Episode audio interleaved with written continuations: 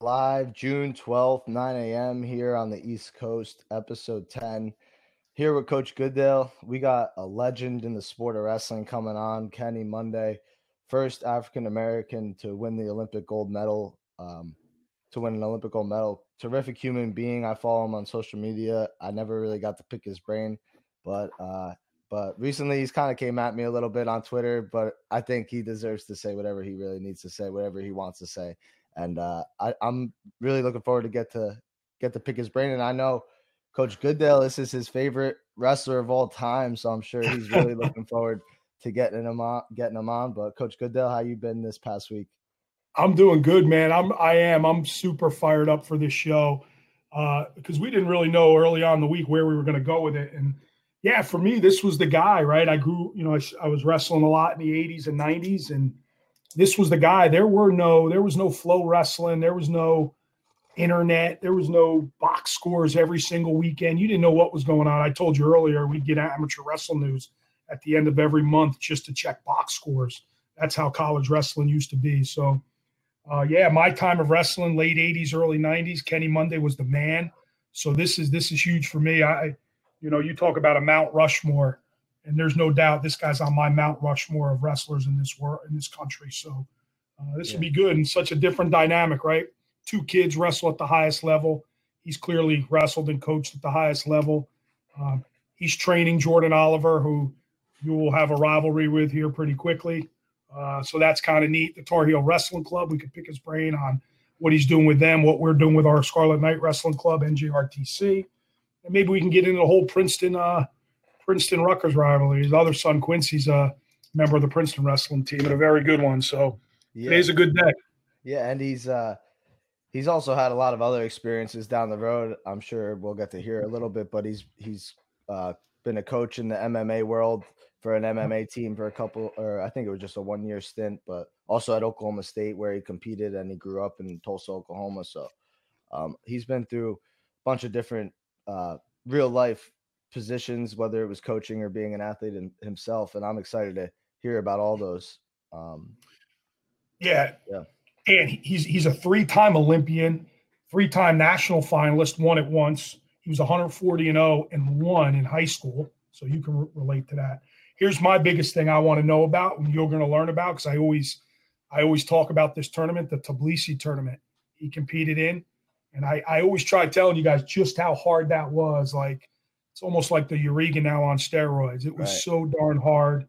And he talks about it in an article I read how cold the gyms were. And Donnie kind of gives us a little background of what those tournaments are like over in Russia. But there was nothing, nothing like the Tbilisi. Yeah. And then, of course, his rivalry with Dave Schultz uh, is memorable. So there's so much to tackle here, man. Uh, but before we get him on, and he'll be coming on here in about 10 minutes, let's uh, let's talk about you had a busy week, man. You had a busy week, and yeah, I yeah. thought we had an awesome show last Friday, uh, and then all of a sudden, boom, you know the, the whole scrap life situation hits with you and you leaving the company, and that's uh, that's kind of where we're at in the world today. And uh, I applaud you for doing that and standing up for what you believe in. So why don't you just go through that a little bit and talk about it? Yeah, and uh, just to backtrack a little, I think I think he was undefeated in high school and he had a tie versus Mike Sheets. Yeah, yeah, it's 140 0 and 1. Yeah. Not a loss. So I just wanted to our viewers because that is I feel like I'm looking back at his story and it's so relatable to my own.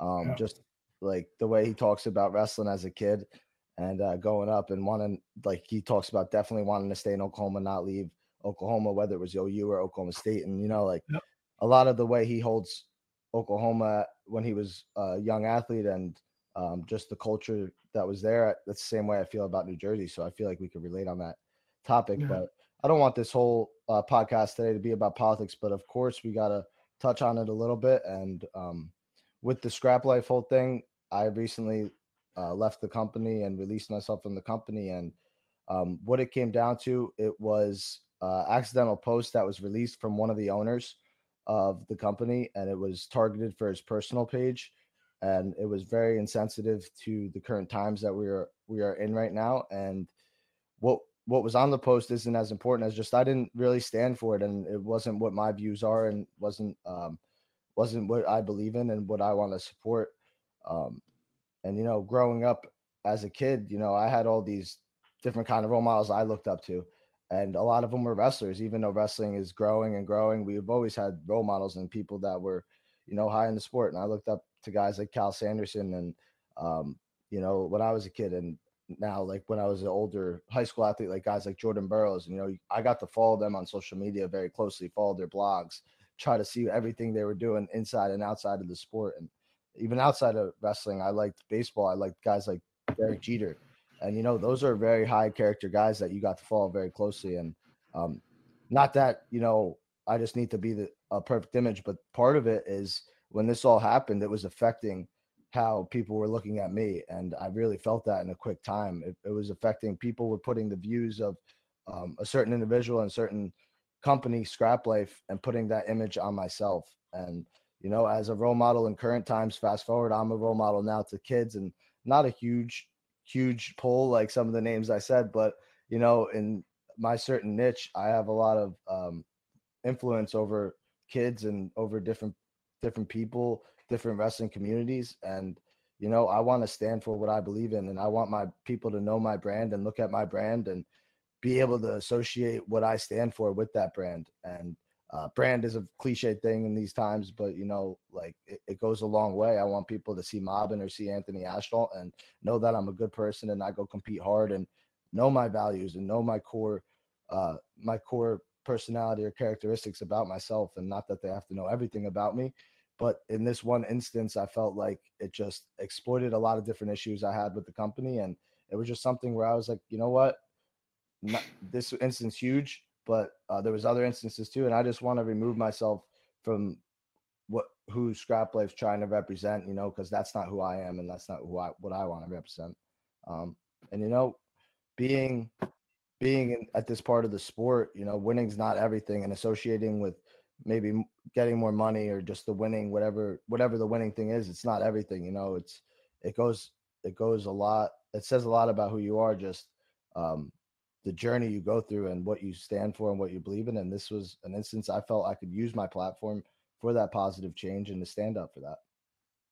Yeah, I, I, I applaud again. I applaud what you did, man. Those are your core values and what you believe in. I know you had some some really influential people uh, in the wrestling community kind of come at you at first, um, but I think you knew what you wanted to do right away, and I think it was the right decision. And, and and it doesn't stop, right? It's never going to stop in, in, this country. We just got to keep continue to keep giving people a platform to talk about it and, and to make change, and that's what we're here to do. And listen, those guys are really good friends of yours. You know, James Green, even though you're competing with them, and and Jordan Burroughs, and and uh, you know the tweet you got from Cormier and, and the relationship now you're going to have with him is that's awesome. That's awesome for everybody, and I just think it was the right move. And and uh, we we got to get better. We all got to get better. We touched on it a bunch last week, uh, and we'll probably hear. I'm, I'm anxious to see what, what Coach Monday says about it, if he even wants to talk about it.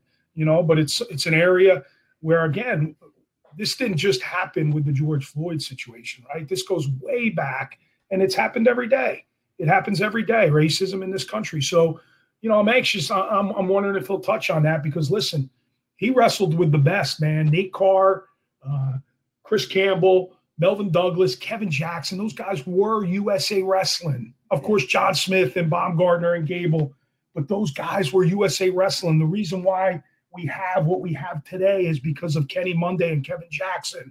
And I'm just wondering how they were how they were treated going through the whole process. And again, I'm not, you know, I want to have fun with Kenny, and it's something if he wants to discuss, that's great. But yeah, and part you know, I just think it's important part of this is is we're all still learning. I'm definitely still learning, and part of the process for me, man, opened my eyes to just um, to being to being a not a victim, but like I was I was falling under the trap of people's personal agendas, maybe uh, directing where the company wanted to go or directing Scrap Life how Scrap Life wanted to be viewed. And you know, like I didn't really look at it like that at all. I was just during the process, I was blessed to have a sponsorship, you know, and as an athlete, I didn't think about those things at all.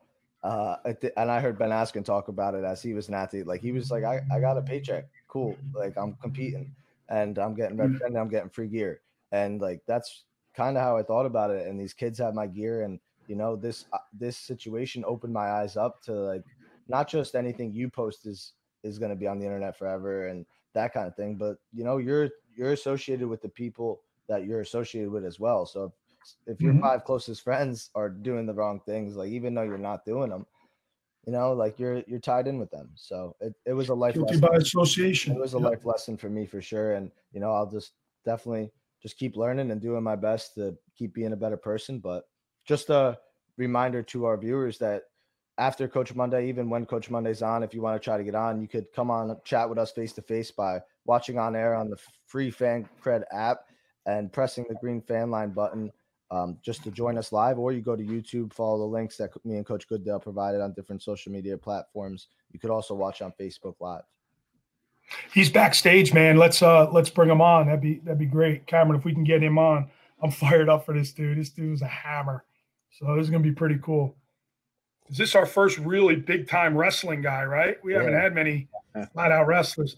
Coach, how we doing? What's up, doing Coach? Great, man. Good morning, fellas. Good morning. Good morning. Good morning. How you How's doing? it going down there in Carolina? Nice. It's good, man. You know, sunshine and blue skies today, and um, you know, people are starting to kind of get back out in the world a little bit, which is uh, which is kind of a crazy thing right now. But uh, it is what it is, man. And we're we're dealing with it, man. And uh, it's it's been really good, though. I mean, it's been really good to have family home, and so. Uh, you know the boys are home, my daughter's here, and so it's uh it's been a good family time. Yeah, what- good. I was gonna I, I was gonna kind of start with that. Where are you at with the whole COVID nineteen? And I know Carolina's maybe getting getting it a little bit, but are, are the guys out working out? Are they training? You, are the Tar Heels training? What are you guys up to? You know, the guys are just doing their own thing, basically. Um, and me and Jordan are still kind of hitting it a little bit. You know, he's uh he's, he stays on it. The dude's hungry, man. He's uh he stays on it, and uh, he's bigger than I've ever seen him at this point. But uh, they're just still, you know, doing their own thing and trying to find, um, you know, people are freaking creating gyms in their in their in their garages. You know, Colvin just puts a mess down in his in his garage. You know, so he's opening it up. But uh, people just kind of finding a way. You know, just kind of finding a way, and this is kind of a uh, unprecedented time, and uh, we've never been through anything like it. And uh, and so people are learning as we go, and we're getting better. A lot of Zoom calls, and you know, just a different uh, different way to do business. Yeah. What is life? What is life like there? Like, uh, are they still required? You guys still required to wear masks into the supermarkets and stuff like that, or is you know, it's not a requirement. Yeah, it's not a requirement, and but it's um, you know, it's it's it's um, you know, people. I mean, they they encourage you to to wear a mask. You know, of course we every time I'm out, you know, I'm, I'm wearing a mask, and uh, you know, my wife, my wife makes sure that I'm I'm wearing a mask. Mask. Yeah, my mom is 82 years old, and um, I just yep, and I just moved her here from Oklahoma about a year ago, and uh, and just moved her here to, to to be closer to me and, and my family, and and um, and so just trying to.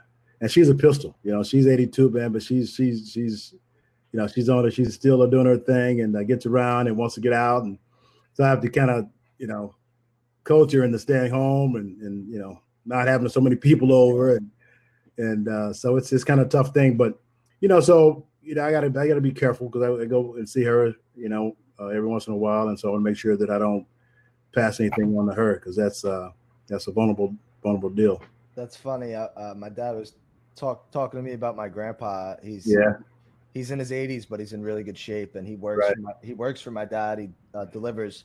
He delivers like my dad owns a pharmacy, and they deliver medicine, and he, he delivers medicine like to small drives that are kind of close towns. But uh, right since since this hit, he, my dad hasn't let him work, and he kind of is making him stay home. And my grandpa's like, "What are you doing to me? Like this is all I got. Like this is right. I, this is what I live for. I get to leave the house and go talk to people." Uh, so he's taking a hit, but uh, yeah, it's tough, man. You know, because because people people that age, they you know, for them, it's it's it's healthier for them to get out and yeah. get some exercise. You know, I got to kind of continue to tell my mom, you know, get out, get walk, walk to the mailbox and and get out. But that's you know, they love getting out when they can because that's life. No, no one wants to wants to sit around and, and, and sit in their house. Yeah, you know, and so it's uh it's a tough thing, but it's uh we're kind of get moving through it. Hopefully, we'll we'll have a uh, a vaccine soon, and we can kind of move on. Right. Take take me back uh, for you, right? Jordan Oliver's your guy, and, and there's some other guys obviously in that Tar Heel club, but the trials were coming up, right? The Olympic trials were coming up. It was a big time for you and him. Uh, what is that like when it gets canceled? Is it is it? I, I, know for Anthony and I and the rest of our staff, it's hey, it's part of life. We're moving on. We'll get better for 2021. That's kind of how we went about it. But is there a is there a period where you're like you just bumming, you're just hurting, and then you just got to get back on the horse? How was how was Jordan? How did he handle it? How have you guys gone about it? He actually handled it better than I did. No, he's uh, it was heartbreaking, man. It was heartbreaking because it was like, it was it was a couple different hits, right? At first, it was the NCAA's. You know, I've got two two sons in college, as you guys know, and and that was the first time they were going to be able to compete at the NCAA's together. You know, because uh, Kennedy got hurt last year, and, and Quincy competed, and um, and so it was going to be the first time. And you know, I had bought tickets to my dad and coming to the so that was that was the first heartbreak. And then, and of course, you know, we were just waiting, waiting, and knew that we probably wasn't going to survive it. But then, when the uh, trials got canceled, then it was just it was a double whammy, you know, because I mean, we we had, of course, we put the put the time in, and, and I had never, I've never seen him. I've been around Jordan since um, he's a sophomore in college, and, I've never seen him this uh, focused, this on point. Uh, and he was healthy, was weight was under control, and so he was ready, man. He was ready to um, to do his thing. You know, he's ready to perform. I mean, he's been performing well anyway. And and from the last tournament in Paris, he jumped levels. He jumped another level, and, and, so he was ready. And so that was heartbreaking to see that and see that kind of work that we put in and and being that prepared. I just can't imagine. I you know I I think back to my career. You know, I wrestled. Of course, I wrestled four NCAA tournaments. Didn't miss a one. Uh, went to wrestled in four Olympic trials, and so you know to to to watch my guys go through that, um, it was it was heartbreaking. Was for the for the NCAA guys, you know, Austin O'Connor, you know, he was he was looking really good. He was sharp. He was, and so watching those guys, you know, suffer through that, it, it was a tough deal. It was it was really heartbreaking. Yeah, it was a crazy time. A couple crazy couple weeks, just kind of the waiting game once the NBA went downhill. It's like you, right. you just kind of felt it coming, but it was like, yeah. when is there? And I know the NCAA guys, like me being optimistic as well, even though I wasn't competing, I was like, yeah, you guys are gonna have it. Probably no fans. Right. You'll, you'll have it. Right. Just right. Like, you're waiting, waiting, and then all of a sudden you get hit with the news. It's like I didn't even like I didn't know what to say. I never been through something pulled for me like that. Um, exactly. And and the Olympics, at least for now, like they're scheduled a year back. Like those guys don't get it back. You know, it's hard to relate to. Um, you as an athlete, for some of our viewers, you know, some of them are just Rutgers fans that are at Rutgers athletic fans. They don't um, know wrestling as well as some of our other viewers. But man, you're a legend in the sport. Just to remind some of the the viewers, man, you're NCAA champ, three time Olympian, Olympic champ, Olympic silver. Um, and three-time Olympic Olympian in general, and even if you never medaled, I mean that's really impressive in the sport of wrestling and freestyle wrestling and um, other sports. You know, you're you're able to go win multiple medals in maybe the same event or same day in different events. With wrestling, man, you get one shot, one shot. There's one shot, baby. And yep. uh, I was wondering, did you ever have a time in your athletic career where something like this was in jeopardy, or uh, there was ever a event, event in the world that was kind of shaken up, whether you're going to have a world championships or anything like that, or Olympic championships? Well, as that's a great question because I, when I look back and when I reminisce about my career, I think, you know, when I competed in '88 and I made that team, we hadn't had a, a full-on Olympic game since 1976. You know, they boycotted in '80, which was a heartbreaking thing. I mean, my, my friend Lee Kemp and the guy that I looked up to growing up, you know, he was he was my one of my heroes, and, and so he didn't get to, to make he made the team, but didn't get, get to compete. And then '84, um, they the, the, Soviets didn't come, Russians, the Russians didn't come, and so that was that was a boycott. Eastern Bloc companies countries didn't come, so that was another Olympic Games. It wasn't full on, and so '88 was was and it was on, it was on and popping, and, um, so there was a lot of pressure around South Korea and North Korea a little bit. So North Korea was kind of kicking up dust, and they were saying things, and they were saying that they were going to, you know, um, interrupt the the games, or, and so it was a little bit of that uh, that was going on, and so we were a little nervous about that, but you know, it it, it went on, you know, so and even in '76 they had issues. I mean, in '72 they had issues when Gable that team was was. So it was always something kind of brewing and in the air. But when it was on, man, I was we were so happy that uh, they didn't. No one acted a fool. You know. I gotta I gotta ask you this because for me, you're you're on the Mount Rushmore, right? It's it's you, it's Gable, it's Baumgartner, and yeah. Coach Smith, and I, I mean, that's who I grew up with you guys, and right. I I just wondered if you ever, because you always hear about Gable and Smith and now Jordan, you ever feel a little bit slighted, like you didn't get your due? I mean, you've won everything, world champ, Olympic champ, like Anthony said, all those accolades a little bit you're not in that conversation around the wrestling table? I mean, for me, you are. So yeah, yeah. That, cool, you know, that's another good question. I mean, I I know who I am. I know my career. I feel you know sure. I feel great about my career, and, and the people that have wrestled with me know who I am and know my career. You know, I, and I lost in uh, in the '92 Olympic Games by one point. That was the only point I gave up the whole tournament uh, I gave up one point in the finals, so that close to being a two-time Olympic gold medalist.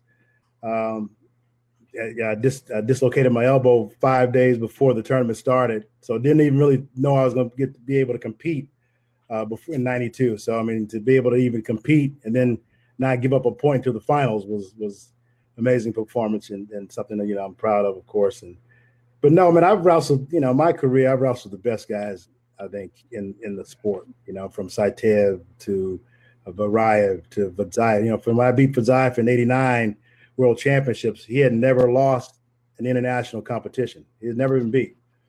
And so when he came up, you know, I was a little surprised that he came up, but he beat yeah. he had beat Varaev to make the team. Yeah. And so when he came up, I, we, I didn't even know until we got to the to the to Switzerland where the Olympic champions was, right? I didn't even know. So I hadn't even put my eyes on. I watched him you know, just kind of because he was one of, one of the best ever. So I watched him and watched him, you know, wrestle our guys and and so, but I never, I never, I didn't prepare for him for the '89 World Championships. And so when Lee Roy Smith was, which is the national team coach, came up and said, "Hey, hey, uh, came up." I'm like, "What? Fadzaev came up to my weight class? Really?" Mm-hmm. And so at first, I'm like, ah, "He's too small, man. I, am gonna smash that kid." at that point, you know, I was I was kind of going through the 49 pounders. You know, me and you mentioned Nate Carr, which was probably one of the, the best guys I've ever wrestled with. And we, of course, had our rivalry. And, you know, but Nate had cut down to 49 after I, last time I wrestled Nate was in 87 World Team Trials, and I beat him 5 0 and 8 1. And then so we, he went down to 49. I was I was getting the best of Nate, right? And so 49 pounders really wasn't competing with me. And so I'm like, he's he's a 49 pounder. But then when the tournament started, he went through a couple of the guys that I had like had struggled with, right? Had tough matches with, and he kind of went through them. I was like, man, this kid must be, must guy must be strong. And so uh, I got to him and kind of beat him six one. But it was it was an incredible match. But now, you know, I've wrestled, uh, of course, with with Nate Carr and then Dave Schultz. And my my thing on that coach is is I always judge people's career about who they who they beat and who beat them right? So who who was their competition? I wrestled Nate Carr, lost Nate two times, and, Nate's a three-time NCAA champion, and I lost to him two times in the beat him in the duels, beat him in the Big Eights, and then lost him in double overtimes in both NCAA tournaments. So I could have been right there to be a three-timer, right? And and that's probably why, right? That's probably why you're not. He's one of the best just because ever. of that national tournament. Yeah, I, I, think yeah, and, then probably that that uh, you know, the the second uh, gold medal, and then of course going to '96, uh, losing in the semis to Saitiev, and you know, so you know, I I give guys the credit when they when credit is due. I mean, John, of course, six titles. You know, I've been in a room with him every day, watched him develop, and watched him. You know, I've been knowing him since he was 10 years old, and um, and so watching those guys, and then being on the team with with Bruce and and Nate and uh, the Shears and Kevin Jackson. You know, me and Kevin, of course, we, are buddies and workout partners, and and so um, you know, I feel good about my career, man. If, if I had a vote, I, am I'm voting myself in. good, good. Sure. You should be proud about it. You should sure. be. Uh, Coach, you talked about winning the Olympics in '88, um, but you won the NCAA title in '84. That was your senior season, correct? Yes, sir.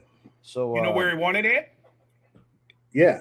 You know where he won? Meadowlands, New Jersey. That's Right. One in Jersey. Right, Meadowlands. That was the secret Atta boy. ingredient, secret sauce. You know who I beat? You know who I beat? was who it a did I beat Jersey guy?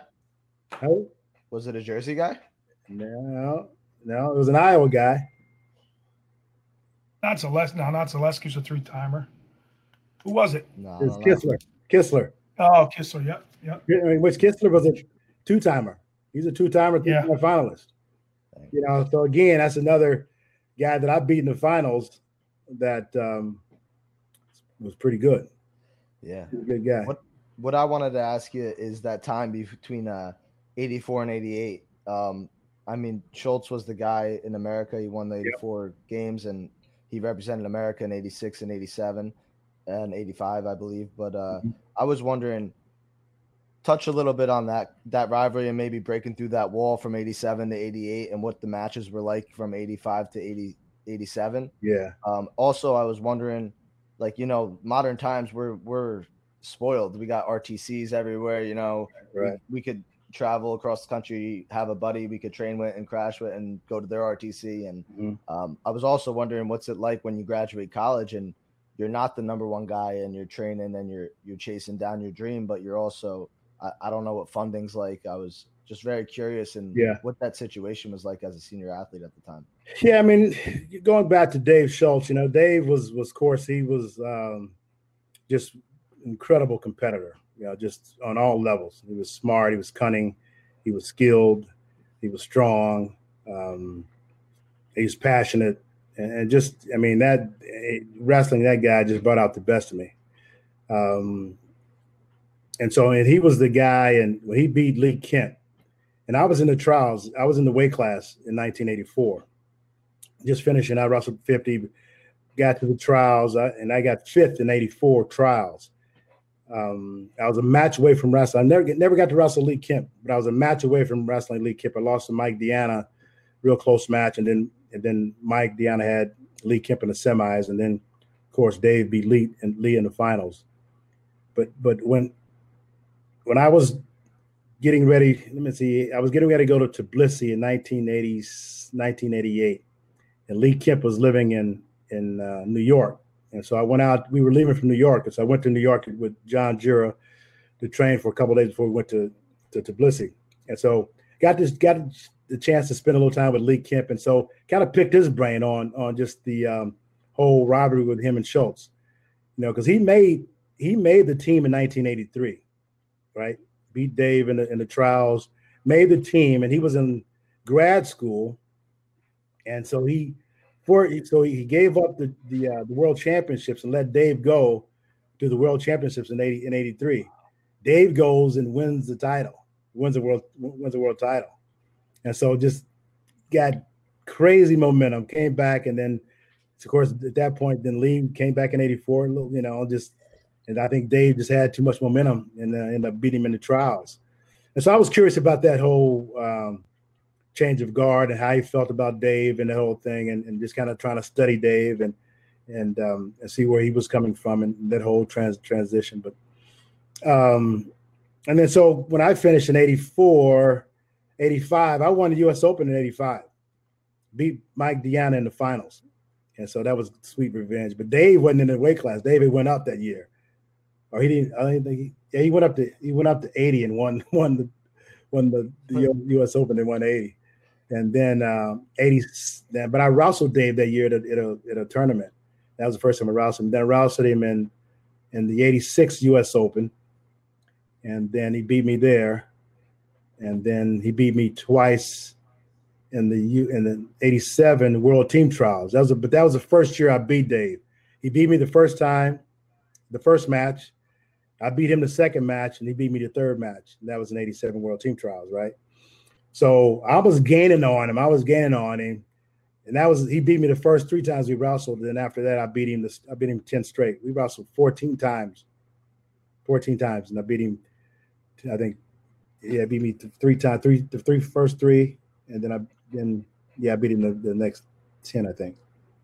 And uh, but just you know, just an incredible, incredible deal, you know. But we had we kind of had RTCs. I was training at, at Oklahoma State at the time you know, when I when I first left college, when I finished in '84, we had a change of guard. I don't know if you, you remember, Coach, that, that Chesbro was my my college coach. Yep. Yep. He got he got fired after my senior year in college. Myron Rod was the athletic director. We had just lost to Iowa two times in a row, runner up to Iowa two years in a row, right? 83 and 84. We beat them in dual meet both years in a row. Beat them in the 83 dual meet, beat them in the 84 dual meet. So we really should have won going into the uh, that 84 year. Uh, John Smith was a freshman when I was a, a senior, my 80 that 84 year. And uh, John was seated fourth going into the NCAA tournament. Lost first round, and then back then you had the the guy had to carry you or something. I think it was the quarters or something. Mm. He lost first round. Yeah, had to make. Yeah, yeah. I don't know how, how far they had to go, but he lost first quarters. Really? Yeah, that's what I thought. He lost first round to a kid from Cleveland State. That kid got beat the next round. John was out. John didn't score a point for us, and so we end up losing that to Iowa by a few points. But um, I went to I, I went after that. Chesbro got fired. That's when Joe Seay came in in Oklahoma State as the head coach, and uh, but he was in got into a car accident, and so we didn't know what was going on. I didn't know if I was going to have a job or be able to be a grad assistant or whatever. And so Bobby Douglas called me and said, "Hey, I got a job for you there at Arizona State." And so he said, "Why don't you come here to train?" So I went to Arizona State for two years, two and a half years. I was 85 and 85, 86, and some of 87, I think. And then I, that's when I came back to, to Oklahoma State. Then they end up winning the NCAA tournament in 88. But those are all the guys yeah. I trained and worked with. And and uh, so I felt like I was a part of that that NCAA title. But then I came back to because uh, I, I came back to Oklahoma State because I just couldn't get freestyle training, right? Mm. So guys at that point were just you had to be in a college. Either you're a, a, a assistant coach or a grad assistant, or just kind of um, in the program. You know, just kind of working out with the team. And uh, yeah, they weren't paying like resident athletes no, the way they do now. It was not, not probably we coaching. We were, we were scrapping, man. We were we, we, we were we were scrapping for every dollar. And I was out.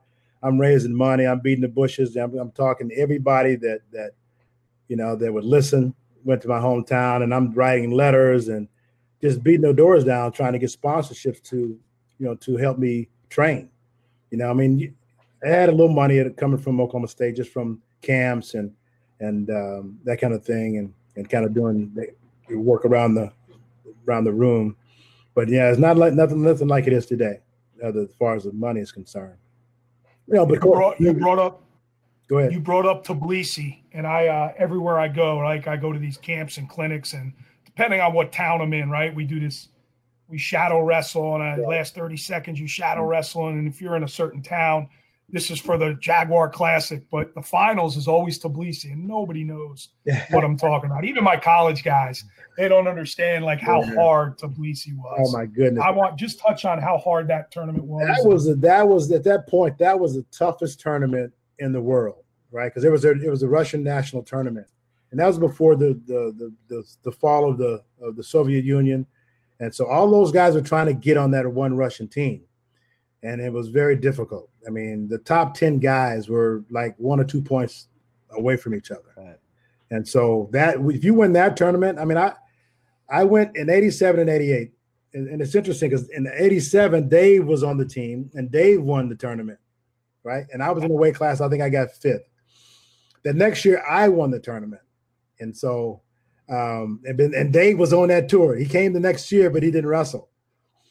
Um, but that tournament, man, was was just an incredible tournament. It was tough, man. I think uh, both years I went, what we would do is we would wrestle in three dual meets before the tournament started. So we'd be on the tour, we'd hit a dual meet at a, at a one city, and then we go to another city, hit another dual meet. We go to another city, hit another dual meet, and and these were like they could put their best teams out against us, and so it was it was tough to to win those duels and then go straight to the tournament.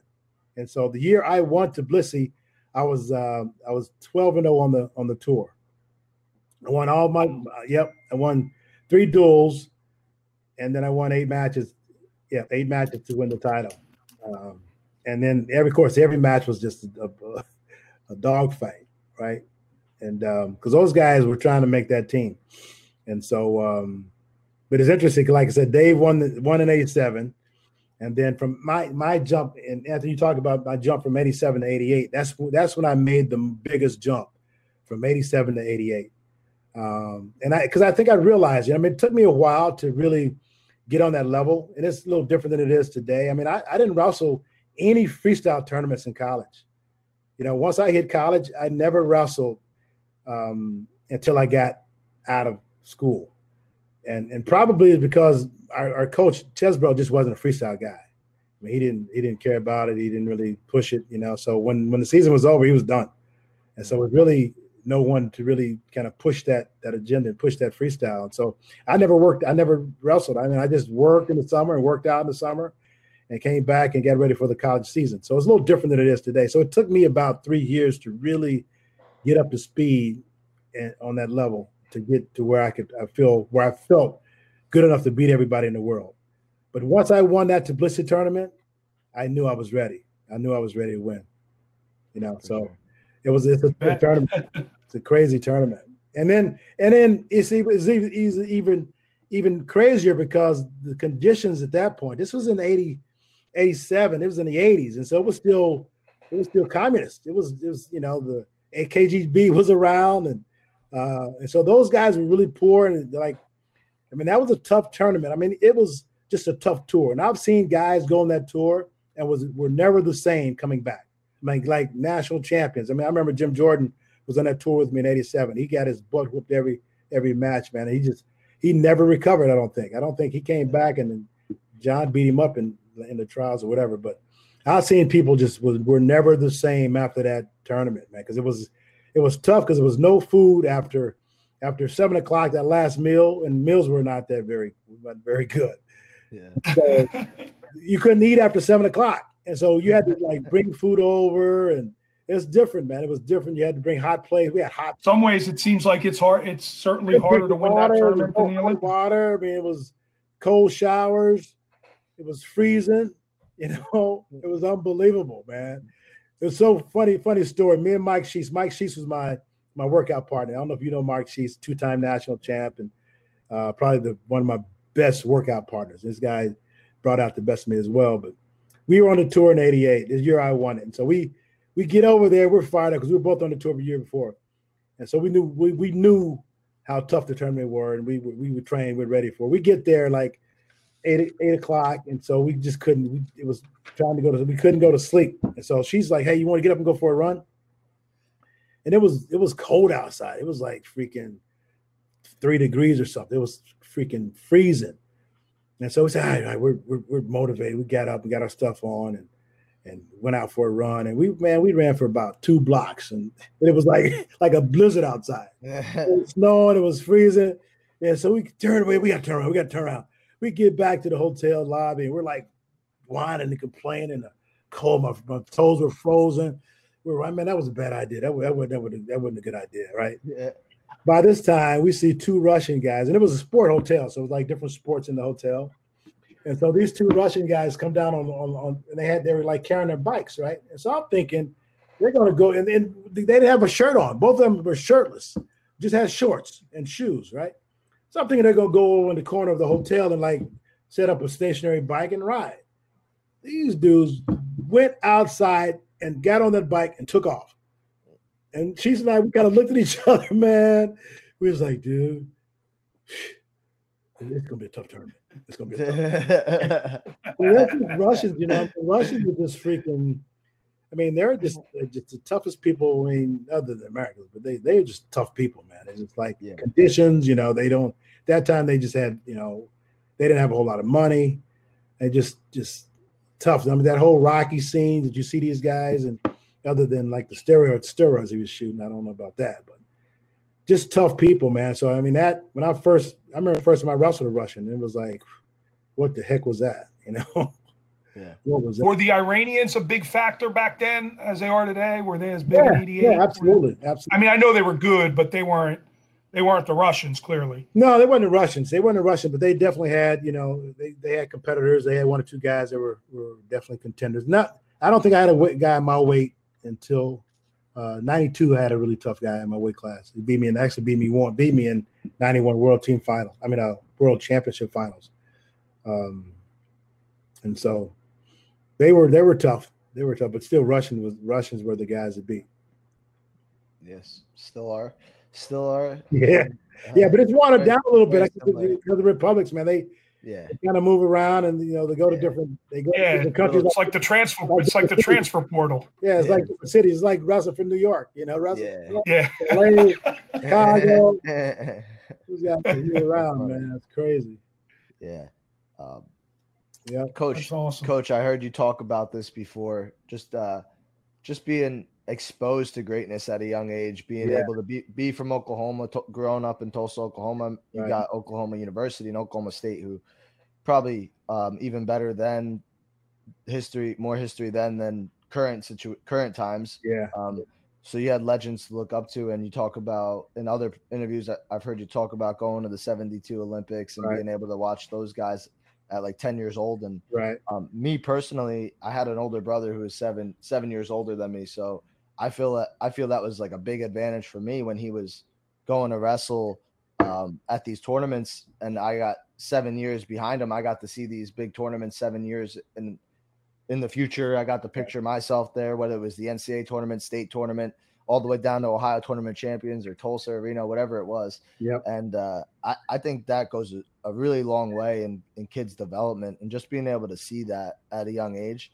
Um, what what do you think was the biggest um, the biggest thing for you? I mean, you eventually left Oklahoma, but you have that culture still, and you still have that pride. Yeah. What What do you think it came from? Maybe just your family, or just just having that sport of wrestling, or uh, was it something that your family was super close and they were like, "We want you close to home," and you kind of developed rest you developed your wrestling through being close with your family, and that was part of it as well, or was yeah, it just that pride?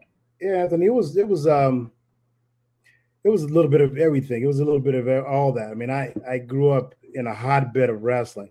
I mean, I was just fortunate the time that I grew up. You know, I grew up in the '60s, and so um, wrestling in Oklahoma at that point was just man, it was amazing. We had we were wrestling in leagues, um, rec league, right? And so we would have, I mean, it was probably you know, 60 teams in, in Oklahoma and Tulsa you know, alone. I mean, it was just a lot of a lot of teams and club teams that that we wrestled. Um, well, then it was junior, it was elementary and junior high. So elementary was one first grade through sixth grade, and so it wasn't none of this eight and under and ten and under and twelve and under. You wrestled elementary school from one through six, and then junior high school was seven through nine, and then high school was ten through twelve, right? And so the elementary school, I mean, it, it, you could wrestle a kid, you know, if you be in the first grade, if the kid was in your weight class, he could be in the fifth grade. And so you just had to buckle it up. And so yeah. it was just, a, it was, it was tough. I mean, we, we, it, it was just tough kids, tough, tough, um, great coaches and just good programs. Um, Oklahoma State was really strong at that time growing up, and OU was strong. And so, being from Oklahoma, you know, I would always go back and forth from OU to OSU to OSU the OU, and and they had great teams. They really they had great teams. Um, one of my guys that I looked up to was was Wayne Wells, and he was he graduated from University of Oklahoma, you know, Olympic gold medalist at 74 kilos in 1972. And so yeah, by the time I was probably seven or eight, nine, ten, yeah, I was on my way. I don't I didn't lose a match from the from the, I was undefeated from fourth grade through. Then I lost once in Tulsa National Finals in the sixth grade. Then I didn't lose another match until the until I graduated. You know, I was undefeated from, you know, from the from the sixth grade, from the seventh grade to to the twelfth grade, and so just uh, being able to go down to Oklahoma State and watch matches. Oklahoma State was only an hour from Tulsa. I grew up in Tulsa, and so it was only an hour away from me. So I would go there you know, before I would go to OU, just because OU was probably two and a half hours from me. But then the Federation, the U.S. Open, which they call it the Federation, was in Stillwater every year. And so we would, my parents would just take us down. Once we started wrestling, and they they knew we liked the sport uh, and loved the sport, they would they could take us down there uh, to Stillwater, you know, to watch the U.S. Open. We'd go down to a couple of dual meets as well. Like we'd go watch OU and OSU wrestle, which was big. The Bedlam was huge back back in those days, and um, but there was a couple guys from Tulsa that, that were wrestling at, at uh, OU too. And so I was just a big fan, big big student of the game, and just really loved the sport. And, and um, but it was tough, man. It was tough growing up in the '60s. I, I know there's a lot going on in the world today about uh, you know George Floyd, and I heard you guys talk about that earlier. And um, you know, the only time, and I tell the story, the only time that I ever thought about quitting wrestling was probably my first couple years. When I first started, I was probably I was five years old, six years old. I was the smallest kid on the team and and the kid that was the, my next kid that was my next in the weight class, it was my workout partner. He was had been wrestling for a couple years and a little big bigger, so he was kicking my butt every day. I didn't. I never. I never won in, in the practice room. Um, but we would go to these tournaments. We'd be and in, and we were we were the only black team. The way Tulsa is kind of kind of situated and how the demographics work, most of the black families lived on the north side, white families lived on the south side, uh, the lower economic families lived on the west side, and then on the east side was more of the Indian culture that, that lived on, on that. So it was really segregated, right? We were the only one of the only black teams that go to these tournaments. And so when we first started going, it was like a lot of the kids were really, really bad. Man, they're racist and they would call us names and you know, call us. If they lost, they'd get pissed off and you know, say nigger and this of thing. And so it was really tough, man. It was really tough. And of course, we wasn't wasn't winning, and the referees were like tech taking matches, and it was just kind of a tough environment. Now, of course, not everybody was like that. There were people that were there and they welcome us, and they would like mess up our our roster, our, our, entries, and sometimes we wouldn't get. We show up at the tournament and be like, uh, you, are not in the tournament." You know, we need be. We go check the bracket. We're not on the bracket. Like, what is going on, right? And so it was just a lot of that, right? And so, growing up in Tulsa was just. I mean, my neighborhood was just a just a filled with with great families. You know, two parent homes and um, a lot of sports. I got a lot of athletes that went went played in NBA and, and NFL, and, and so my, my my neighborhood wasn't a lot of wrestlers, but it was a lot of football players, a lot of basketball players. And so I would always play, I would always play those sports, and uh, it was tough going to those tournaments. And we come back, and I'd be I'd be upset. And I remember we sat down as a family, and and uh, and because I was pissed off and, and, like, man, I don't know if I'm gonna do this, right? Because we're, we're wrestling as tough as it is. Then go to these tournaments, and then you know we had to face that. And that's like, man, I don't, I don't know. I think I want to go play basketball. Of course, my buddies wanted me to come play basketball. I was already playing football, but they wanted me to come play play basketball because I could play basketball. I could play, you know, good athlete. And so I had that pull. And then the, the, the my, my buddies went to another school, another, another part of town. So they really didn't go to my elementary school. And so I, I, had that pull, man. I'm like, yeah, you know, I think I'm gonna go play basketball, you know. Yeah. But I was doing well, and and, and my, my, parents sat down and said, look, look, if you want to wrestle, we can get over this. We'll just keep going. We'll, you know, we got to fight through. We can't let people discourage you and, and take you. It's not they don't own the sport. This is a sport for everybody, right? If you love the sport and you like it, you will just keep going. We'll keep going. And I liked it, man. I love I love what it did. I love the one-on-one aspect of it. I love that I can control, you know, the outcome. And it was a, it was a self defense. It helped me on the playground, right? If I mm-hmm. when I went back to the playground, I was a bully killer. Bullies would come in, I I double leg them, take them down, and have problem. Bully killer. I recognized real early that it was a self defense. Yeah. You know, not that my neighborhoods were, were, were, bad, but they were, you know, you're bullies on every neighborhood, you know. Sure. It was, but it was a, it was a, we had a great, it was a great neighborhood, man. It was a great neighborhood, but but it definitely protected me uh, as a kid. And so I love that aspect of it. And that's, that's kind of kept me in the sport. But then I started winning, man. I started winning.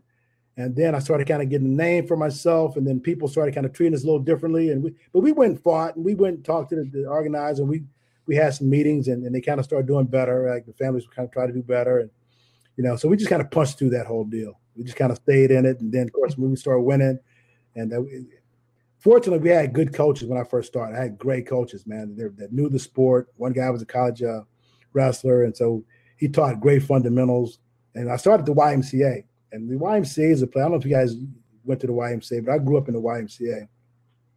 Christian principles, great leaders. I mean, just great leaders that was in the y- YMCA at that point, man. And they taught us about character, taught us about teamwork. Um, one of the best things I learned growing up was just being a teammate uh, just the, the, the power and and how important being a great teammate was. So I learned that, man, my, my first years of wrestling. Um, but yeah, man, we we punched through that deal, and I think, um, you know, going. Did you? Did you? I'm curious to know if you faced any of that stuff. Uh, you know, fast forward ten years, being on those teams with with Nate and Melvin Douglas and and Kevin Jackson. Did you face any of that stuff later on from USA Wrestling? How was how were you treated in our country when it came to that from a wrestling community standpoint? You know, I don't. It's it's kind of hard to say. I think you, there's there's situations where you you would think that some some of the referees would be a little biased or something. You know, you you know you experienced it. You know, from time to time, and nothing that that was like outrageous.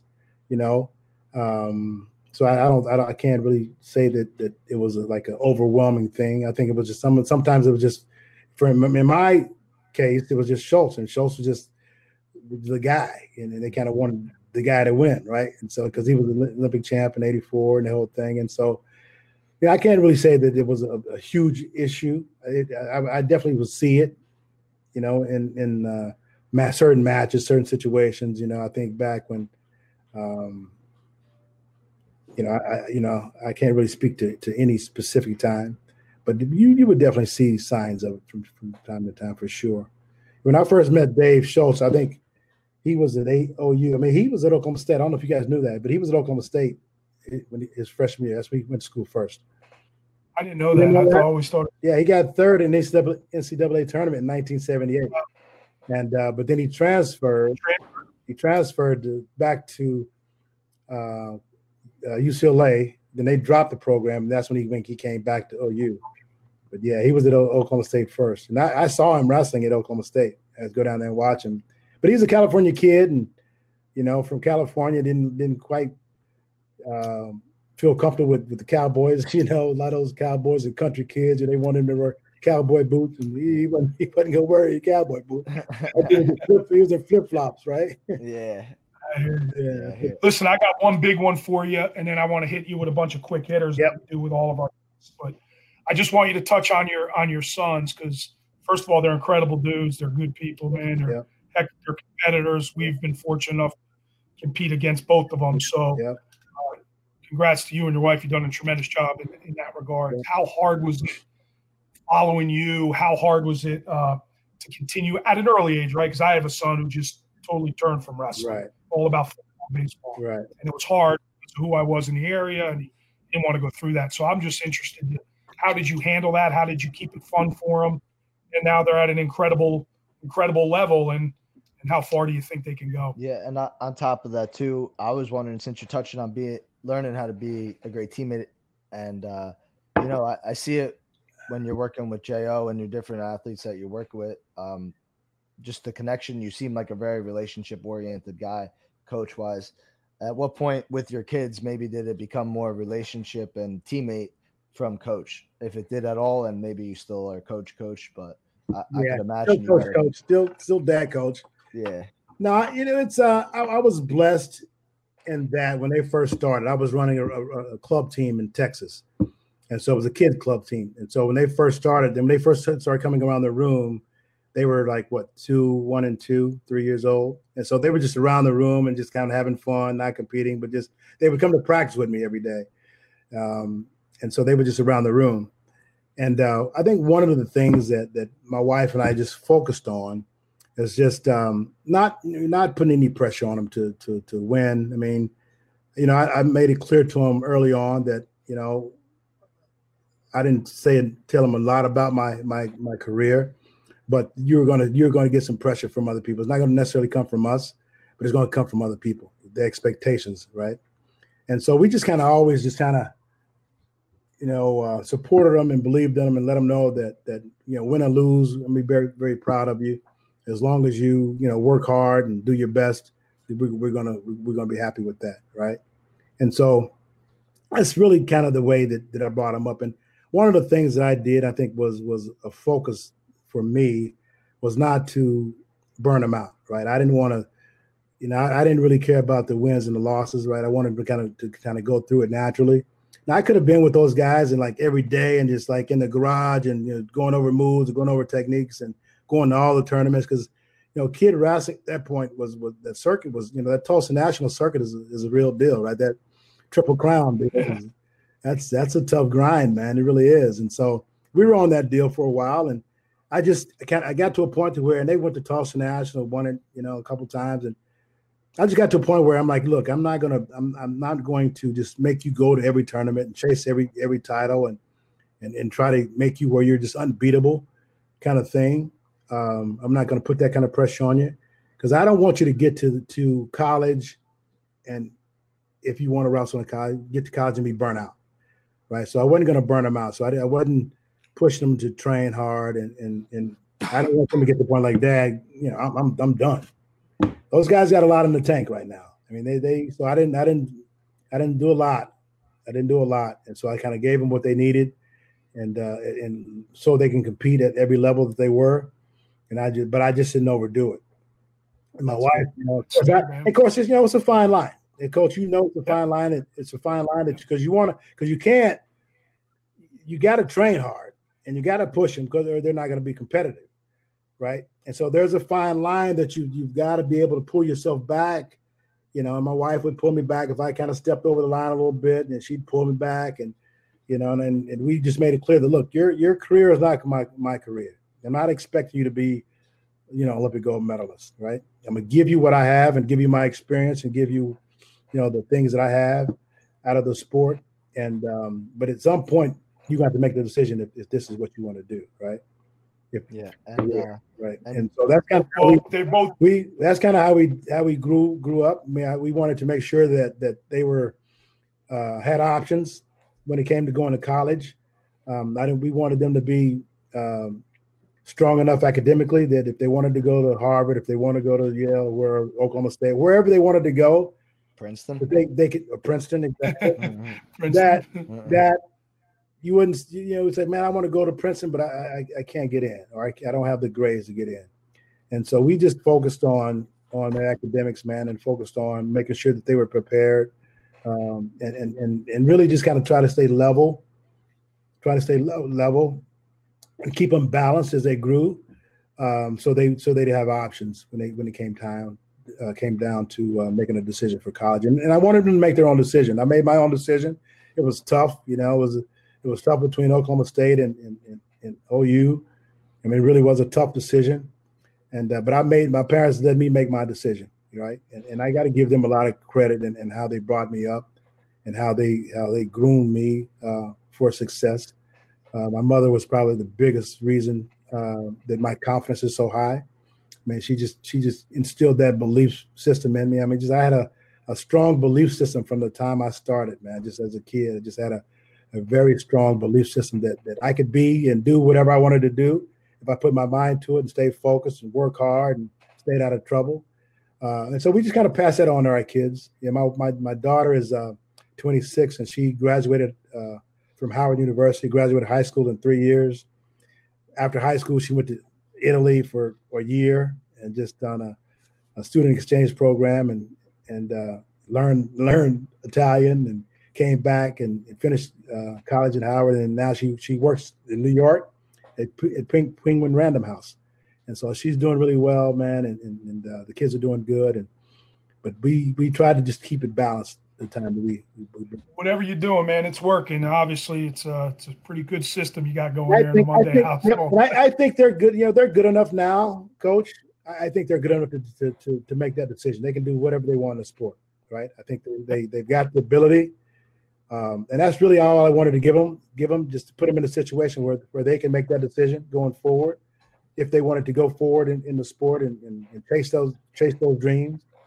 And uh, well, the, we'll see what happens. We've been, uh, yeah, like like I said, we've been fortunate enough to compete against them, and Johnny Van Brill, for the yeah. most part, has oh, yeah. really yeah. competed against them quite a bit. Yeah. And they've both wrestled in Iraq in some incredible atmospheres. Yep. So yep that Princeton Rutgers thing is becoming really, really big, I especially know, in this state. I know. I gotta get. I gotta, really I gotta, get there and see it sometime. I got.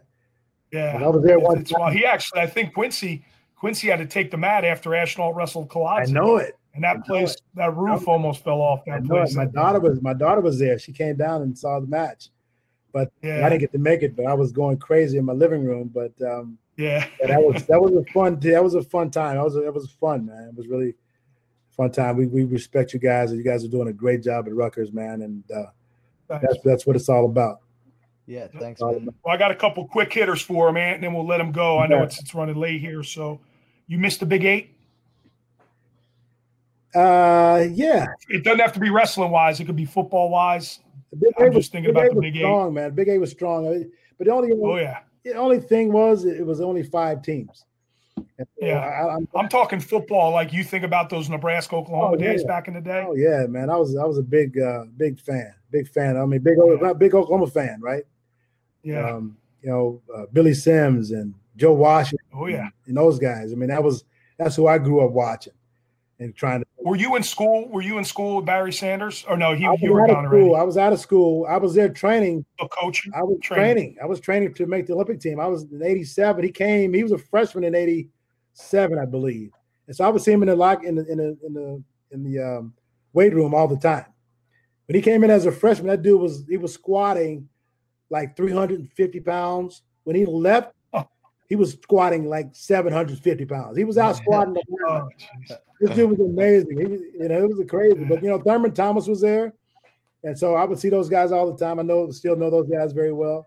You know, and, and uh, but Billy Sims is another one. Probably doesn't Billy get the Sims, credit, man. He may have been one of the best of all time. Billy Sims, I know Billy Sims really well, and uh, yeah, yeah, cool. yeah, But I, I, saw, yeah, I saw Barry in the in the, uh, in the weight room all the time, and uh, and so yeah, he was he got his won the Heisman in '88. And so we were, we were around and I saw those guys, Thurman Thomas, saw those guys. And, um, and so you are you more college football or pro football? I'm pro, man. I'm, I'm pro. I'm, I'm more pro. I mean, I love them both, but pro is at another level. Those guys, once you get to that to pro level, man, that skill level is amazing. It's yeah. amazing. And you're a Cowboy fan, right? Cowboy fan. How you know? How you know? I follow you. Yeah, I follow I'm you. I'm a Cowboy fan back from Staubach, man. Roger Staubach yeah. and you know Tony Dorsett and Too Tall Jones and getting from Oklahoma, you know, I'm, we didn't have a pro team, you know, so Dallas, it was either you're a Dallas Cowboy fan or a Kansas City Chief fan. Mm. And so I kind of leaned toward the Cowboys, and, and I'm, I'm, a Cowboy for life now. You know, guy by the name of Jim Jim Jeffcoat played for the Cowboys. He's right right from our area. Absolutely, yeah, he's from our area. Yep. cool man. Yep. Uh, Jordan or LeBron? Jordan. I love to. I'm a huge LeBron fan. I, he, and, and, people may try to make that that distinction and, and, who's the best. He's still playing. He's he's got three titles and he's still playing. If he, if he yep. wins three more titles, then I think you got to come back and and um and, and and be in that conversation. But he's he's a different player than Jordan. He's bigger. He's stronger. He, Jordan can't do the things he can do, and he he can't do the things Jordan can do. But but but I'm a big LeBron fan as well. Best foreigner wrestling wise? Uh, you mentioned, you know, Fadzaev. Uh, say the best Saitiev. Talking about ever? Yeah. That's a, the best one. Right, let's say the best one in, in that you've wrestled well, in your well, era. I think Saitiev is the best one I've wrestled. He ended up proving. But you know, I didn't think that when I first wrestled him. I, I, I didn't think that he was as good as Fadzaev or Varaev. I wrestled him twice. Actually, I wrestled him in, in Greece the first time, and I'm beating him 2-0, and I thought the match was over. That's when they, they had that stupid rule that you had to score three points to Three win the points, match. yeah. I beat him 2 I'm thinking the match over, time was over. Referee's like, and I that was my first time back in '96. I'd taken off a couple years, came back, and he was defending champ. And uh, I beat him the whole match. And then match was over, it's 2-0. And they're like, no, match not over. like, oh crap, oh crap. So we had to get back and wrestle. I'd been defending him for the last 30 seconds. But we ended up he ended up beating me 3-2 in that match. I'm like, he's not Fadzaev. He's not Varaev. He's not those guys, right? because that because he wasn't as strong, he was just flexible, but he wasn't like he wasn't as technical and he wasn't as strong as those guys. Something I'm, you know, he's not those guys, but he ended up, of course, being one of the best ever. So I think Saitiev, um, but Zayev was amazing. But Ryev was amazing. Uh, Beloglazov was pretty good. I think Bella Beloglazov are the guys that I kind of watched when I was when I was trying to really make that jump from 80, 80 85 to 88. I watched a lot of Beloglazov. You know, a lot of I do my chest locks, my snatches come from them, from watching those guys. These guys were crazy with snatches and chest locks, and so I watched those guys a lot. So I think yeah, Beloglazov to me was is, is, definitely one of the best. Um, who else is uh, Fadzaev? Uh, there's another one that's Russell Shear all the time. Um, I forget the biggest guy name. I forget. Uh, I forget him, but no, it's uh, out of those guys. I think I think we would have to probably have to go with. Uh, I'd go with Beloglazov. Last one, and then we'll we'll let you go, Coach. We appreciate it. You're stuck on an island. You're only allowed to bring three people. You don't say your wife because you're allowed to bring her too. Uh, you're allowed to bring three and you're stuck there for like you know, good good six months. Wow. So choose wisely. Who you bringing? Wow, dude. and you can have fun with it. You know, I can bring family, just not my wife. No, you can bring your wife. Your wife's with you. Yeah, yeah. So, so yeah. not part of that. So the boys aren't part of that either. Family's not a part of that. No, yeah, don't bring don't your bring, boys. That's, that's kind of boring. I didn't uh, right, at this point, I'm, I'm taking, I'm taking, uh, I'm taking uh, Burroughs. I'm taking um, KJ. I'm taking Jordan Oliver. Those are my boys. Wow. Nice. Wow. That's pretty cool. We're gonna have some fun. That's cool. Yeah. We're gonna have some fun. We're gonna we're gonna be on that island after this next Olympic Games. yeah. We're gonna, we're, gonna, we're gonna do some serious celebrating. Good. Good, stuff. Good for you. we got a guy on here now that is going to want something to say about that. I'm waiting. I'm waiting. Yeah, yeah. You, know, you see what I'm wearing, right? Yeah, I see it. I see it. Yeah, I mean that's your guy, and I, I was. I'm not gonna ever disrespect you, but I did want mm-hmm. before you go. I wanted to, I wanted to state my point on uh on a match between me and Jo. You know, you said you made a comment. Maybe some of our people aren't following on Twitter, but honestly, for me, it's always all love. You know, I'm just I want the yeah. match. I want the match. Obviously, that's why. Of course you do. That's why I'm gonna say those kind of things on social media. Um, but but listen, I mean, he's never won the trials. He I took second, he took second. He has one more NCAA title than me. He has a lot more experience international. But but I'm yeah. saying it's a it's a super match. Yeah. It's a match within international boundaries. I'm saying, yeah, you're saying it's not a super match, but a super match is just two high level guys going at each other. I mean, it's supposed like you could say a super match is maybe match a catch weight but in my uh, mind, that's a that's a pretty good high level match. I mean, I'm an NCAA champion. I'm um, I have some success international. I haven't really wrestled any tournaments. I'm 24 years young. You know, I got I got a big career ahead of me. Uh, I think I'm a good Absolutely. good fit for a match like that. More on him. Maybe he feels like I'm not hey, fit for no, him. No, no, no disrespect. No, no disrespect. I'm a fan. I'm a fan. Right. I love watching you wrestle. Uh, but yeah, there's levels to this game. There's levels to this game, and like you said, you're NCAA champ. That's kind of where it ends. Yeah. And so you haven't proven yourself, right? You haven't proven yourself. I haven't seen you wrestle on, on an international stage. Well, I'm also on a national team just as much. In a world level, in a in a world, I haven't I haven't seen it, right? So you haven't you haven't proven yourself. Yeah. You haven't proven yourself. We had we got you know we had these other guys in the states that that I haven't seen you uh, get past, right? Yeah, they so don't want to wrestle. There's there's not, a lot, there's a couple of them. They, they your time is coming. You they you you you weren't available. You're yeah. you're recovering, sure, right? That's sure. not your fault. For That's sure. just part of it. That's part of it. But you're we're after the big fish, and I'm sure you are. We're we're we're we're we're, we're fishing the ocean, right? And so you you're still kind of a pond fish right now. Yeah. Uh-huh. It's still fun. I love it. Yeah. I, it's still fun. I love I love pond fishing. I love lake fishing. you know, those are I still they're still fun. It's still a good time. Well, coach, my, after, my time's we're, coming, coach. We're, we're, after, we're, after the big fish. If, if it doesn't happen this summer, man, I'll be catching them soon. The big so. fish, right? And so when you when you get there, then then and I'm not saying it at some point it's not going to be a super match. Yeah. But I'm not I'm not I'm not putting in that category. And right. it's super for you. It's super for you, right? it's uh it's a good matchup that I want to beat him and I want to prove that I belong there at that weight class, and that's why you'll get it. your opportunity. You, I'm sure, hopefully and prayerfully, you'll get your opportunity, right? And yeah, my opinion, man, he's walking around 185. That's that's big, man. I mean, that's going to be tough to be a, that strong when he comes down to that weight. You know, I'm I'm a strong. I'm a strong boy that. at 160. I'm a, I'm the strongest 160 this boy's gonna feel. All right, let's end it. How do you know he's 180? How do you know that? He told me. Oh, he told you that? Yeah. I mean, uh, Jo talks too much. Jo, yeah, I mean, Jo's, he's friends with everybody. Jo's friends with everybody. He is, man. He is, man. He, nah, we we on our end we have great respect for him. Obviously, yeah, we have great respect we for do. you. And he does too, man. He does too. Yeah, he wants, and really, he wants a match too. Believe me, I know he, does.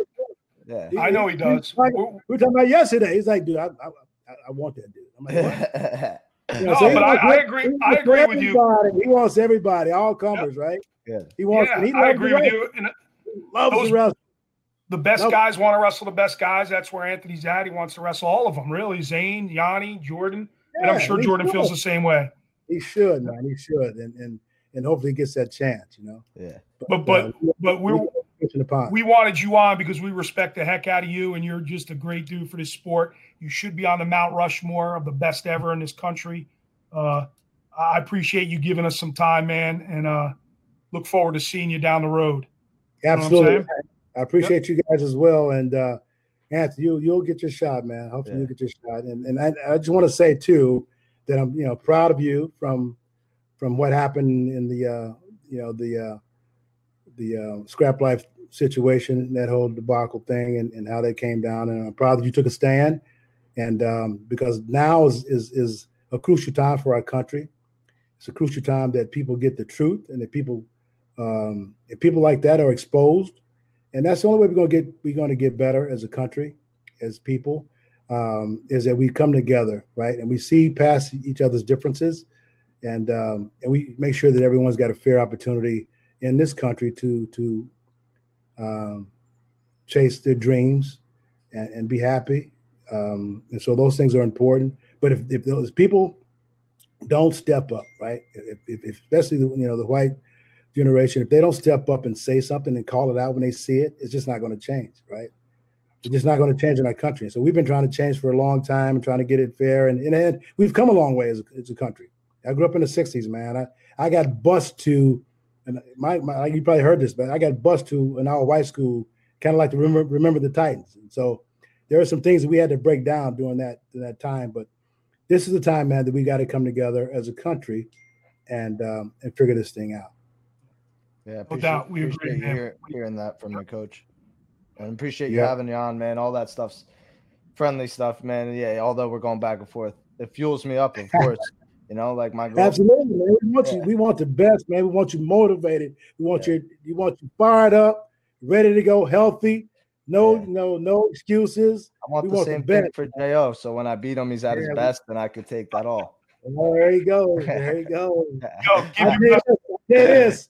never seen him better. Yeah, I've never seen him better. Yeah, and Give so your best boys. Tell Quincy go train, man. when we get off. Go train. Go train. Go, go, I already, I already trained this morning, but I'll go again. Yeah. All right, no, good, I, man. You know, we want your best, man. Because that, because, because bottom line, it's just like when we train, the best guy. If if, if, if, if the guys that make our team, they should be ready to win an Olympic gold. For sure. The second and bottom third guy should be too. Should be ready to win. Just like when you said Schultz in '83 goes, he wins That's it, right. man. Uh, that's right. That's, that's right. That's when I beat Schultz in the trials, I knew I was ready to, to be Olympic champion. When I beat him, it was my it was my responsibility to represent my country and not come home without a gold medal. So I knew when I beat him, I could I could beat anybody in the world. And we got a great situation, you know, like Burroughs, Dake, you know, oh, absolutely. Snyder, Cox, you know, so many absolutely. weight classes, 65 stacked, you know, a lot of weight classes. It's there. We're we're in, yeah. we're in. No, we're, we're, better. This is the best team since the '90s, since our since we were competing. Yep. Right. And so I'm I'm excited. I'm excited for the future of wrestling. Man, we got some great individuals, and uh, I can't wait, man. I can't wait to see you guys compete. I'm a fan. I'm a coach, but I'm a fan. You know, you know. So I'm excited about uh, watching it, and hopefully I get a chance get a chance to get you with my boys, man, because you guys are about the same size. So I can't wait to see you guys work out. For sure, man. Uh, is, awesome. is Quincy up here at all? Is he staying home for the summer? He's, he's here. He, he's he's downstairs. Nice, nice. Yeah, next time, next time he's up, if he's up at all in the summer, make sure uh, we could connect somehow. We could definitely. Absolutely, yeah. Me, he, me and Kolodzik were in the same room yesterday. I mean, yep, it's nothing. Yep, no, we, we, yeah, we've had we've had conversations about you, and uh, you know about coming down to to train, um, in that in the in you guys' room too. So now we've had conversations about you for sure yeah, about him training with you. That'd be awesome. Looking forward to it. All right, coach. Stay safe. We'll talk to you soon. All right. Please, guys, man. Guys, take care. Yeah. Got it, man. Bye bye. And you want to give that message on how to get on here? Yeah, yeah, yeah. Give me a sec.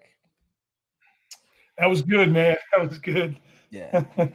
yeah, guys, uh, if anyone else wants to come on, you know, we're at 10 15, hour 15 in. We're probably not going to hang out too much longer, but if anyone calls in here, wants to shout out or say something or ask a question, even, uh, just download the FanCred app on your phone. And then once you download the app, you can come talk to us face to face, just like uh, Coach Monday was by pressing the green FanLine button on the app. Uh, you, you're more than welcome to come on or just type in a question on whatever platform you're watching on, and uh, we'll answer that for you. But that was great, man. Coach Monday had a lot of good insight for us, and uh, man, he touched on everything up and down, current event, his whole history, his kids. That was awesome. Yeah, he's a good dude. That was you could tell he's competitive though, huh? You yeah, yeah, yeah. for sure. I respect that. You know, I mean, obviously, I gotta believe in myself. I'm a high level athlete. Like, I don't care if I was the never a national champ or all American. I would still think I could beat him right now. Yeah, so uh, I get where he's. At. Yeah, guys. It's, it's back it's back. They wrestled those matches, USA versus Russia. They would happen a lot. Remember Pritzloff wrestled the yeah, Russian team they would happen a lot more often because there wasn't many of the tournaments there are now. So yeah, dual meets were a lot bigger with the Russians and Americans back then. So yeah, and he was involved in a lot of those dudes, and I pretty I thought it was really cool the whole Tbilisi situation. He did win it. He did win it, so that was neat. Yeah. Um, but yeah, he's a he's a legend, man. He was he was the man. I'd love to hear Kevin Jackson speak on all that stuff. He's another good dude. Yeah. So, uh, but it was good. It was a good uh good guest, and we need a little fire on this show. Yeah, yeah, yeah. a little bit. Yo, I want to. Well, some there's gonna be a match released here soon, and I I'm pretty positive I'm gonna be involved. I don't know who my opponent will be. Uh, obviously, some insight. Maybe it'll be Jo. That'd be great for, and it would be good for me. And I don't know. Yep. Maybe maybe he looks at it as a lose lose for him, like or and it's a win win for me. But whatever the case, that'd be awesome for the sport to have a high level match and uh, I'm looking yeah. forward to it. And if it is, whoever it is, I think we should get him on the show and talk a little bit. You know, maybe a little five yep. minute segment. It's good for the sport, um, and it's it's good in a friendly way as long long as. I would say you have a really really good way of going about calling someone out. It ain't over the top. Yeah. Just listen, I want to wrestle the best. Yeah. And it's I know I know you have so much respect for for all those guys, Jo, Zain, Yianni, yeah. and the rest of those guys at that weight. So yeah, there's a lot of respect there, and there's ways of calling guys out, and it's all good if you do it the right way. Class. Yeah, and uh yeah, like and part of me, man, like I'm one and zero oh against Jo. Man, he missed weight on me when I was in universities competing for that spot. So I forgot about I still, what was that? I still kind of feel like I deserve that match. I was a lot younger then, and I think I grew grew a lot since then. But uh, I still want that match ever since then. You know, I prepared. I went out to Arizona State to wrestle him and I, I kind of got a freebie onto the team because he missed weight. But uh, I want that match, and we're going back and forth sure. on what weight class. And part of me is so stubborn about the weight classes because of that. I flew out to Arizona State and he missed it. Like I ain't going through something like that again. Like you're gonna make oh, you're gonna make the weight, whatever it may be. Um, so that's part of it too. But he's he's one of the best. He's a favorite in the weight class that I'm going to compete for the Olympics, and to have an opportunity to compete against a guy like that, like I'd be crazy to not want that or try to get my name in that kind of hat right now. And or I'd be lying to say that my goal was to be an Olympic champ if I didn't want that match. No, well, that's what makes you who you are. That's what makes you who you are, and that's why everybody listening appreciates it, and that's why they're fans. So, oh, we got well. Listen, we do got a fan. Go we got a fan here backstage. Do we bring him on, or you want to get out of here? No, no, no. Who is it? Let's bring him on. We'll do one before we, we go. Julian, I do got Julian backstage. Yeah, bring him on.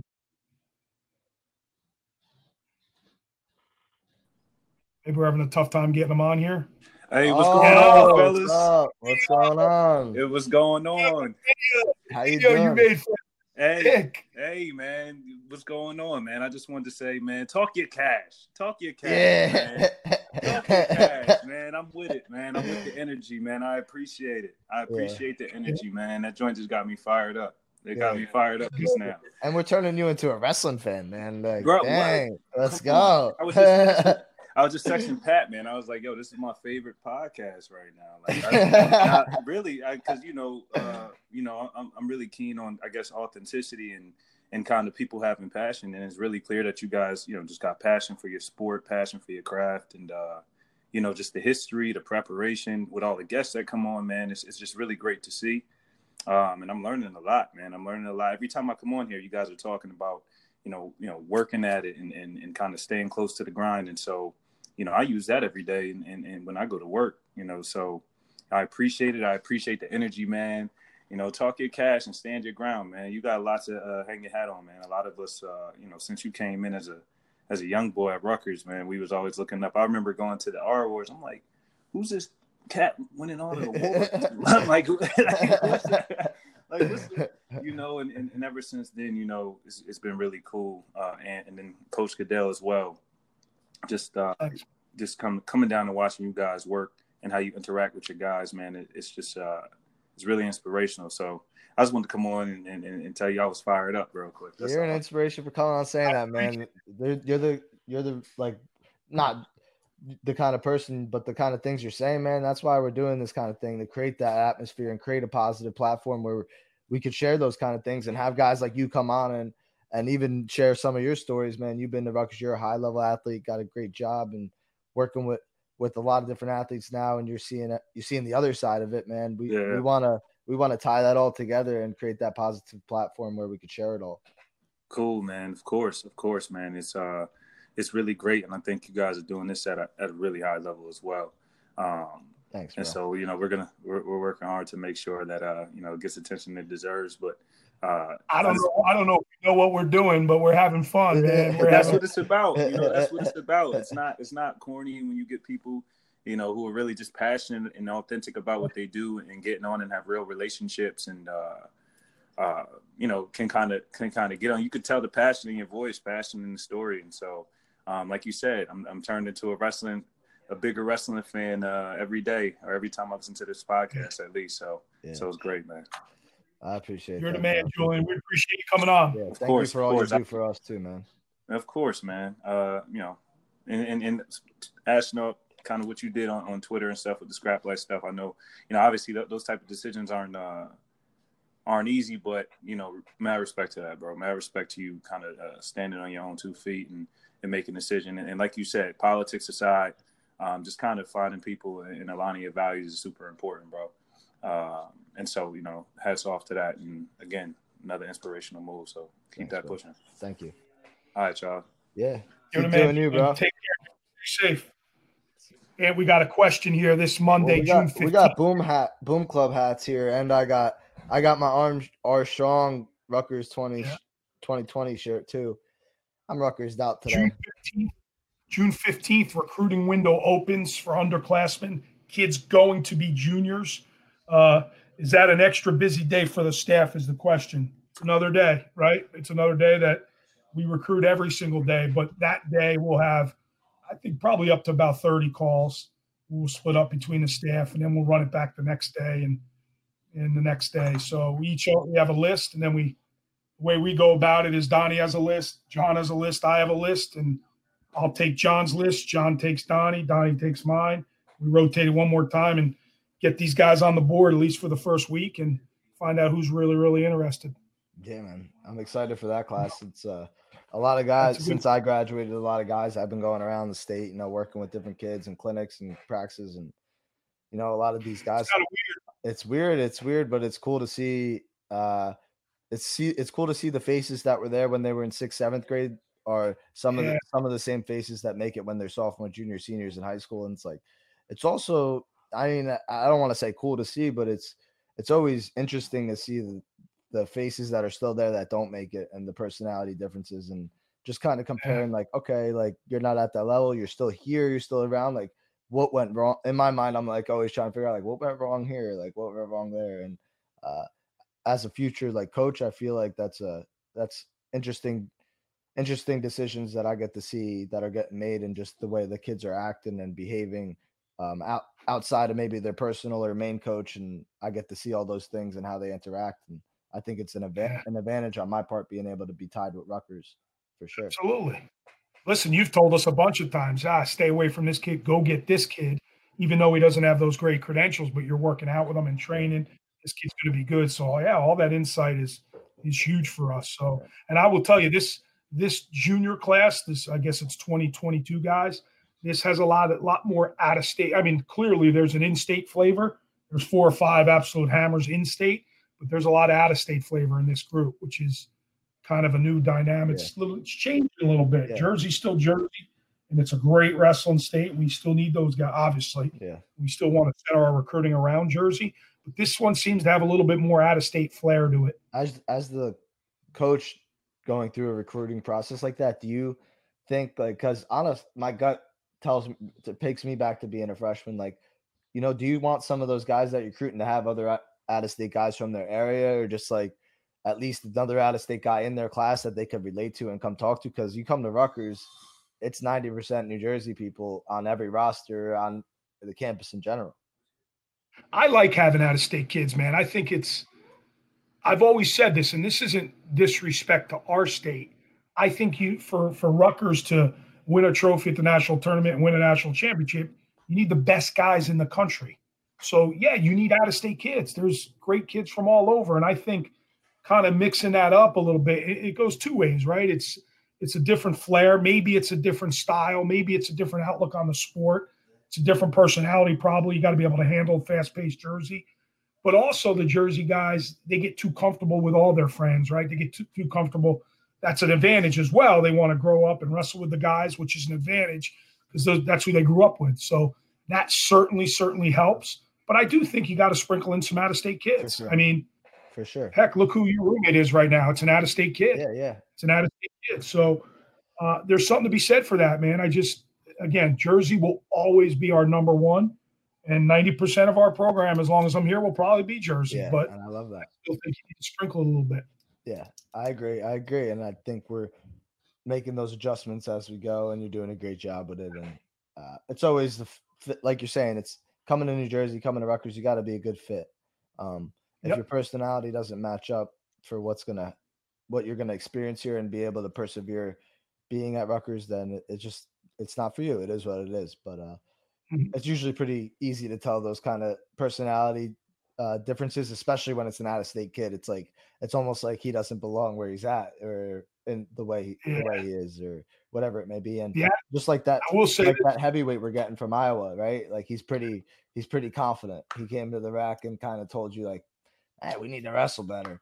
And uh, like that, yeah, that kid be like, well, he'll probably fit in pretty well at Rutgers. yeah, he gonna fit in well. But the out-of-state kids love Rutgers. Yeah, it's there's no, you know, because maybe they don't know much about. it. They just love it. They just, you know, you you you guys have put it at such a level now where it's on the forefront of everybody, yeah. not just the state. So that's a good thing. And you're not going to say no to the best kids in the country. There's no no doubt about that. No. So let's just keep plugging along and attracting these guys. Yeah. All right. Well, all right. We got to wrap this up because I got to get I got to get to a lift here. Yep. Well, do your thing, man. Always a great time, great show, good banter. I'm fired up for that. Some good feedback from that, yeah. and then uh, we'll get together. Uh, well, I'll see you during the week because we'll be training, but we'll, we'll see who we bring on next week. All right, that sounds awesome, man. Great show. All right, have a good lift, man. Yep. Have a good week. See you, bye.